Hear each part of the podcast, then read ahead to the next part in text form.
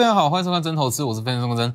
今天台股下跌了三百点，那我相信今天从早那一直到这个时间点，那大家一定非常常听到所谓的乌克兰跟俄罗斯的战争。我相信大家已经听腻了。那基本上我认为说，这两国之间的战争到底会不会打，到底会不会开打，或者说会怎么样落幕？我认为说这不需要去过度分析。连川普都无法说准的事情，那我认为说没必要去预测说它到底会不会发生。那大家只需要知道说和平落幕，那跟万一好真的不小心开打，那对于台股会有什么样的影响？只需要知道这一点就好。那其实台股它具有一项非常非常大的优势在，也就是说，如果说万一好，那真的说两国打起来，那国际的资金都开始释出，台股反而会更具有吸引力。因为其实台股在去年来讲，那台股的值利率算是全球的股票市场排名前三名，排名前三名代表说它对于国际资金来讲，它非常具有它具有非常高的吸引力。那又加上说值利率这个东西，其实它是股价越跌，那它的效益会越来越好。哦，所以基本上我们先看两套剧本。呃，如果说今天大家最关注的两个国家，它怎么会发展？和平落幕跟打起来，其实对台股不会有太大的影响。我们这样一项项来看哦，因为其实今天算是全面性的下跌啦，不管说好股票、坏股票，它都一起跌。那其实今天盘面上的现象，那可以看出一个重点。这等一下我们再来讲。那我们先讲整个大方向来讲的话，其实上周五美股是要止住头目大跌嘛？那今天雅股也是全面性的走跌，这是无差别式的下杀。好，那我们就先看比较好的状况。如果说最后乌克兰那颗俄罗斯没有打起来，顺利和平落幕的话，对于台股来讲，它会以非常快的速度涨回去。这个位置，它这一段怎么跌，它只要说和平落幕，它就会非常快涨回来，那甚至会涨得更高。不止台股，对于所有的国际股市都是这个样子。怎么会这样讲？因为其实大家可以去看 CBOE 期货交易所里面的 VIX 期货，那 VIX 期货它其实算是国际上非常非常指标的避险工具。好，那 VIX 期货其实在上周五美股重挫以前，它的未平仓没有大幅度的增加，也代表说在这一两天国际股市的下跌它是不可预期的，它是一项突发状况。既然是突发状况，其实今天的台股下跌。那包含一些亚洲股市、欧美国家股市的下跌，它上方是没有太多的空单，这也代表说这一根长黑对于多数的法人来讲，这根长黑对对于多数法人来讲，它是属于停损的卖压。好，既然是说停损的卖压，一旦说和平落幕，在基本面不变的情况之下，它会以非常非常快的速度涨回去，这是最好的剧本。那当然说。这一项消息，那都希望会发生。那如果说现阶段大家最担最担心的，万一两个国家打起来怎么办？其实，如果两个国家打起来，呃，无可避免，无可避免说，所有的国际股市短线上一定会先出现一段修正。哦，这就是纯粹避险的卖压。那当所有的国际股市，欧美地区啦，一些美股啦、欧股啦、日股，甚至包含一些香港、中国的股市，它从同步的下跌，同步下跌也代表说。所有国际股市的资金会开始从股市暂时性的撤出。好，暂时性的撤出，其实如果我们把所有国际股市视为是一档档股票的话，它会出现一个资金重新的分配，它会资金重新分配。因为这个时间点，当所有国际股市资金同步撤出，它一定会，它不可能全部说好，全部都转往公债，全部都转存入银行，不可能嘛？一定还是会进入股市啊。好，那这个时候其实。台股它非常非常高的值利率，它就会形成一个非常好的保护伞。所以，其实我认为说，就算真的说两国打起来好了，对于台股来讲，相对来讲它是比较安全的国际股市。所以，这个时这个时间点，呃，就算说好最差的情况真的打起来好了，台股最大最大的优势高值利率，它会显得非常重要。因为高值利率这个东西，就是说。因为值利率它呃配发的现金股利它是固定的嘛，好，所以不管是台股还是单一个股，它的股价越跌，对于外面的资金来讲会越有吸引力哦。所以其实这样，如果万一真的出现全面性的下跌，那台股反而是有机会成为最先反弹的一档，呃，最先反弹的国际股市，或是说有机会成为相对抗跌的股票市场。所以基本上你去看这两套剧本哦，和平落幕或者说打起来，其实对于整体操作来讲不会有太大的影响。它这之间的差别就在于说是直接上或是先下后上。所以你去看，我们就先预测，呃，我们就先把它规划出来嘛。和平落幕跟打起来，和平落幕直接上，打起来先下后上。所以其实，在对整体操作来讲，那我认为说大家不需要过度去担心啦。我不用说，哎，为了担心说。这样子的事情，它到底会怎么发展？那结果迟迟不敢去买股票，或者说疑神疑鬼的，我觉得不需要，只需要把它整体的概，应该说，只需要知道它是整体的逻辑跟国际资金会怎么动。这个时间点，你说风险高不高？其实也还好。那甚至有些投资人会觉得说，这个时间点，那国际股市同步下跌，我是不是应该要去放空？其实如果你去看这两套剧本的话，你会知道。我们就单论所谓的 CP 值来讲，这个时间点做多赚钱的机会，绝对是比放空还要来的大。你在这个时间点放，因为其实说好这一段啊，这一段该反应的风险反应完了，今天下杀，其实部分的风险也已经开始在反应。所以如果说你在这个时间点去放空，万一没有打起来，好，你会被嘎到天上去。那万一真的好起了冲突，也有可能说跌幅不如想象中的大。所以基本上这个时间点，那挑对族群，那挑对说好一些刚性需求产业是不需要担心这些问题。那反而说真正比较大的，应该说对于股市来讲啦，真正的大魔王应该是在通膨跟升息这一块。所以我觉得说，所谓的乌俄战争，我们就是参考就好，不需要把整个重点都放在上面，甚至说去寻找什么相对受惠的股票，我觉得说不需要了。所以其实重点还是在这里啦。每一次的升息，如果说遇到升息有关的利空、通膨有关的利空，它对于个股来讲就会是全新一次的买点。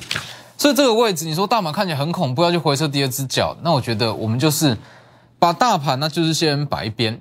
好，那以整个个股跟类股的轮动，那为首要操作的重点。所以其实你去看今天，今天虽然说台股是下跌了三百点以上，但是我相信中小型股来讲。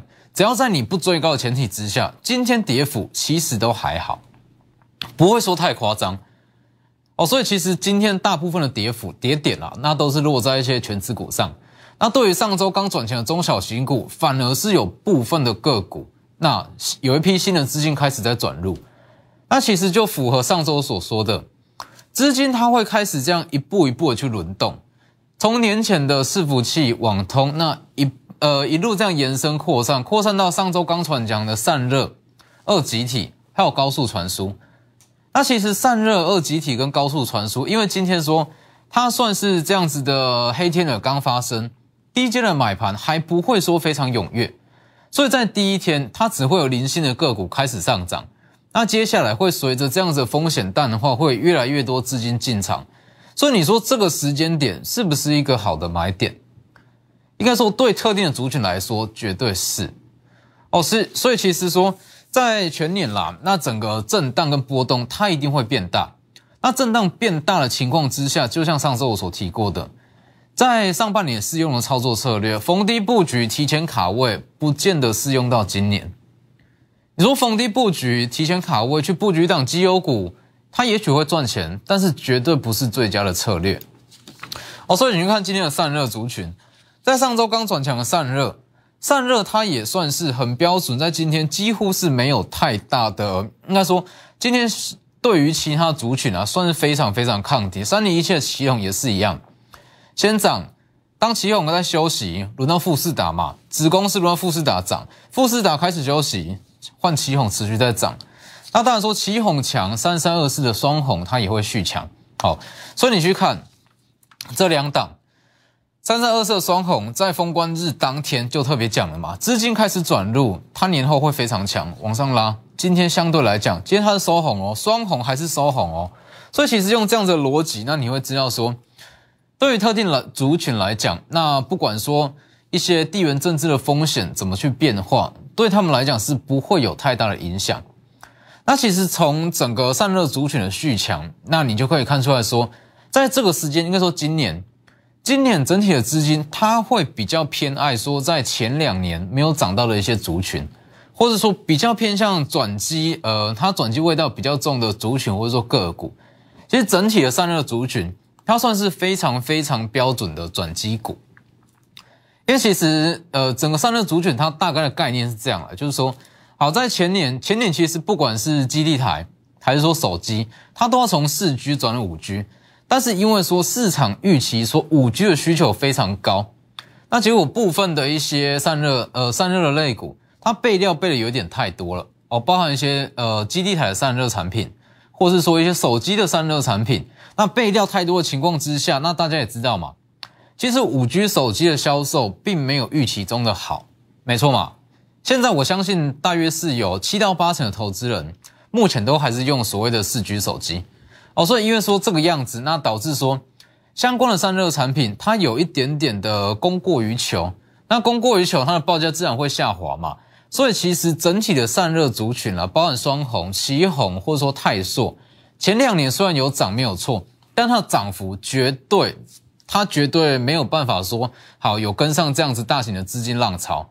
好，那也是因为今年，今年整个网通跟伺服器一些云端的需求上升，那整个散热类股它就迎来全新的机会嘛，这就是它的转机啊，因为今年伺服器它的需求很旺。伺服器需求旺，它可以把散热族群在包含一些手机、包含一些 NB，它在之前呃没有赚到的一些获利，运用说呃靠着说伺服器这一块把它补回来。所以其实像三三二四双红，年前讲过续强，三零一七的旗红也是一样，今天续强。那当然上周有讲过嘛，其实。如果说它已它的资金区块已经成型，就是说资金已经确定是在散热族群中这一块下去做轮动，那它一定会一档接着一档这样往上去上攻。所以其实像是旗红、双红，或者说今天跌幅比较重的泰硕，涨上不用去追。那在相同的资金区块之下，会有新的强势股起涨，是不是？二四二一的建准，这就是上周所讲的股票。散热风扇全球市占前三，伺服器的散热全球市占也是前三。好，今年大约是可以获利四元，年增率大约是一百趴左右。今天是散热里面最强的一档，上涨将近一趴，是不是？在这种盘势下还能上涨，代表说资金真的有过来嘛？往上拉，所以其实这就是所谓的资金逻辑。当中整个资金过来。那它会在相同族群、相同资金的区块里面寻找到其他的绩优股，一档一档这样去轮涨，所以这也是我从上周那我就一直强调的观念了，就是说，也许在去年或者说前年，那你说挑选一档所谓的绩优股，诶，它的本益比很低，它的获利很好，买进去布局之后，也许说等待期只会一到两周，好，大约是一到两周，因为当时资金够，成交量呢也够大。所以大约是只要它的基期够低，两周内起涨。今年不一样，今年你去买一档所谓的绩优股，所谓的低本益比的概念股，有可能说你买进去之后，半年后才起涨，是不是？所以在这个时间点，很重要的观念就是说，资金在哪里，我们朝向该区块去挑选他们的绩优股。第一，说增加资金的使用效率。第二也不会说哦，买进去之后，结果资金还没进场，那就因为大盘的拖累开始往下回跌，这样就很麻烦。所以说说散热族群的二十 A 的见准以外，其实今天的散呃二集体上次提过二集体，相对来讲也是强势。二四八一的强茂今天也是上涨将近一趴，强茂它也是一样，全年六元以上，它本身就是一档呃获利还不错的股票。那因为说上周二到三左右，资金开始转入到二级体这一块，所以它就连带齐涨。当然说这样子的逻辑来讲，它就一档档这样去买嘛。那包含像今天的五二呃八二五五的鹏程，八二五五的鹏程也是有低阶买盘去进场，它的基体也是非常非常低哦。中美金集团二级体加第三代半导体，以全年获利来讲，其实两百出头的股价对鹏程来讲。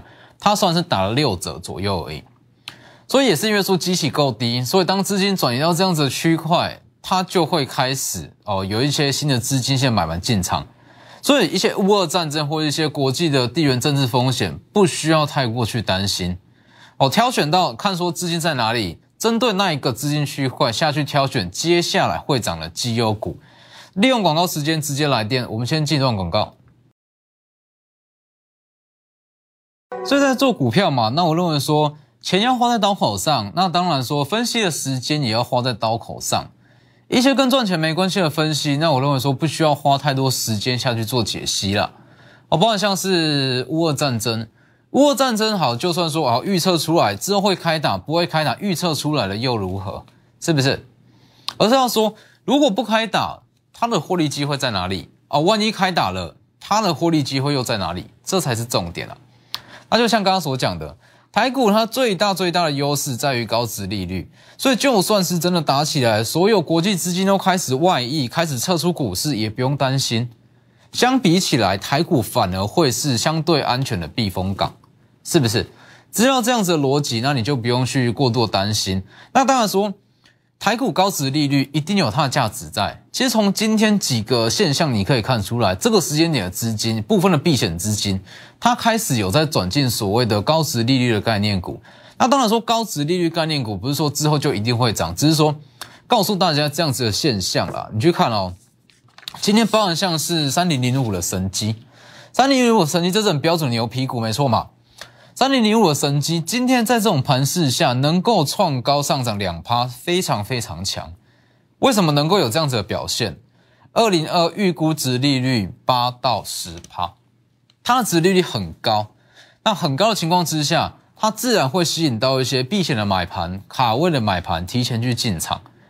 因为值利率这个概念是这样了，就是说，好，台股平均的值利率以今年来讲，预估值率大约是四到五趴左右。好，台股平均的值利率是四到五趴。当一档股票它在今年预估值利率超过五趴以上，好，它的股价就会一直涨，一直涨，涨到当它的值利率大于大约是小于等于五趴，股价才会停。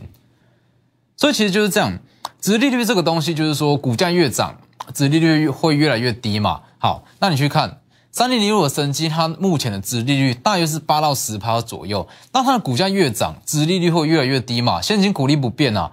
那当它涨到说目呃预估值利率只剩下五趴上下，它就会停。所以其实当股价那一直到说它值利呃值利率从八趴那一直到五趴，这之间的距离就是它未来可能的涨幅。所以就是这样子的逻辑。你说台股需不需要担心？完全是不需要。哦，那尤其是呃台股里面有很多高值利率的股票啦，那它都有机会成为说之后的操作标的。那其实说，说到说整个值利率最重要的，绝对不是单纯只看值利率，值利率高没有什么用，要值利率高，再加上获利也亮眼。你说值利率高，获利不亮眼，好，结果说它呃配股配息配的很好，那结果没办法填息也没有用，所以一定要说。殖利率高，又加上它今年的获利是往上成长的，这就会有买盘进场。所以其实包含像是神机，今天很明显。那像是三呃三零三四的联勇，它也是，而联勇它也是一档整个产业趋势很好，殖利率也不错的一档个股。所以也是因为说台股有这样子的特性啦，所以就算说整个国际股市同步下跌，对于台股来讲反而是利多。哦，反而是利多，它反而会是说，在大环境里面一项哦，一个说相对来讲比较具有投资价值的市场。所以，其实，在今年啦，那我相信说，呃，从一月一号一直到今天，大家会很明显发现到，它整个流程长这样，就是说，当台股涨个三到四天，市场信心要回笼，那又给你下杀一根。所以这样子的模式会导致说，很多的投资人对于说这样子的盘势会有点无所适从，不知道怎么去操作。那结果说沿用在去年、前年的操作策略，在今年把去年赚的全部都赔光，是不是？不是说你的操作策略出问题，而是说市场的环境在改变。也是因为市场环境在改变，所以如果你的操作策略、投资逻辑没有跟着去做变的话，一定会把前两年赚的回吐回去。所以就像我上周所讲的，很多人在跟我反映啦，在过年前跟我反映，短短一个月的时间，结果前两年好不容易累积出来的获利全部回吐，怎么办？就是要去稍微呃稍微把策略去做改变嘛。所以如果有这样子的问题，欢迎加入我这两大平台，Light 跟 Telegram ID 都是 W 一七八 V 一七八，前面记得加小老鼠。这两大平台会告诉你说，这个呃，在今年整个资金逻辑怎么看？那看懂资金逻辑之后，你才会知道说今年到底该怎么去稳定的去获利。所以包含像是散热，包含像是二极体，它都是很好的例子，都是说，因为包含像是网通的博智、智易，那或是像是伺服器的秦城这些，这些它都是好的股票。问题是当资金没有过来以前，你去买，等待期会拉很长。那当资金转移到博智、伺服呃转移到伺服器，那或者说网通，很明显它就会开始陆陆续续起涨。哦，所以这样子的逻辑。那包含像是鹏程啦，哦鹏程啦，强茂，它都有机会持续吸引到资金进场。那就像上总讲的，跟车用有关的一个导线架，它能够操作的档数其实不多。好，那不多的情况之下，资金如果持续在这样子二极体的区块，它会开始转往二极体的上游材料，或是说下游的一些零组件。好，所以其实，在今天，那像上周讲的嘛。一些呃导线架比较偏向二级体的上游材料导线架，它也开始有买盘进场。那这些全新转强的族群，它就有机会是在本周那出现一些全新的标股。那在这样子的盘势之下，其实包含像是二六一零的华航，二六一零华航，它也也是也是有机会吸引到资金的进场。但华航今年整体的获利来看啊，其实三十元以下都算是便宜。包含像是二六一八的长荣航也是一样。今天也是相对抗跌，三十元以下也是不贵。那这个逻辑就像我讲的，其实包含华航、包含长荣航，或者说华航旗下的台湾虎航，它的利多从来没有变过。它都是在解封之后，那获利可能会有一个爆发式的成长，或是说在今年，好，因为说啊国际动荡的关系，一些货运的需求会持续往上提高。那这样子的状况，不管是长荣航还是华航。它的今年的获利一定会很好，出估至少都三元以上了。那三元以上的 EPS 对比上目前的股价，说真的不贵。那就像我讲的，因为说它这个东西是既有的利多。那如果说其他有更亮眼的题材哦，包含像高速传输，包含像散热，包含像二极体这些电子科技类股，它的题材如果大于说好一些航空类股利多，资金自然会转移到电子类股。那如果当整个电子类股跟科技股开始动荡，反而这些包含像航运或航空这些既定的利多，它会容易吸引到买盘进场。所以在这个时间点，其实包含像是长荣航，或者说华航，那甚至是华航旗下的台湾虎航，它都有机会吸引到资金进场。所以运用这样子的逻辑，在本周全新的标股有机会出现在高速传输、二极体、散热族群上面。那当然，最早起涨的领头羊，包含像旗宏，包含像创维，这不用去追。相同族群里面，资金一定会转往基期更低的股票。所以一些地缘政治风险，它只是暂时的利空，真正的大魔王是通膨跟升息。所以看到这些利空的下一周，它会是一个最好的买点。所以把握机会，直接来电。今天节目就到这边，谢谢各位，我们明天见。立即拨打我们的专线零八零零六六八零八五零八零零六六八零八五摩尔证券投顾钟坤真分析师。本公司经主管机关核准之营业执照字号一零九金管投顾新字第零三零号。新贵股票登录条件较上市贵股票宽松，且无每日涨跌幅限制。投资人应审慎评估是否适合投资。本公司与所推介分析之个别有价证券无不当之财务利益关系。本节目资料仅供参考，投资人应独立判断、审慎评估并自负投资风险。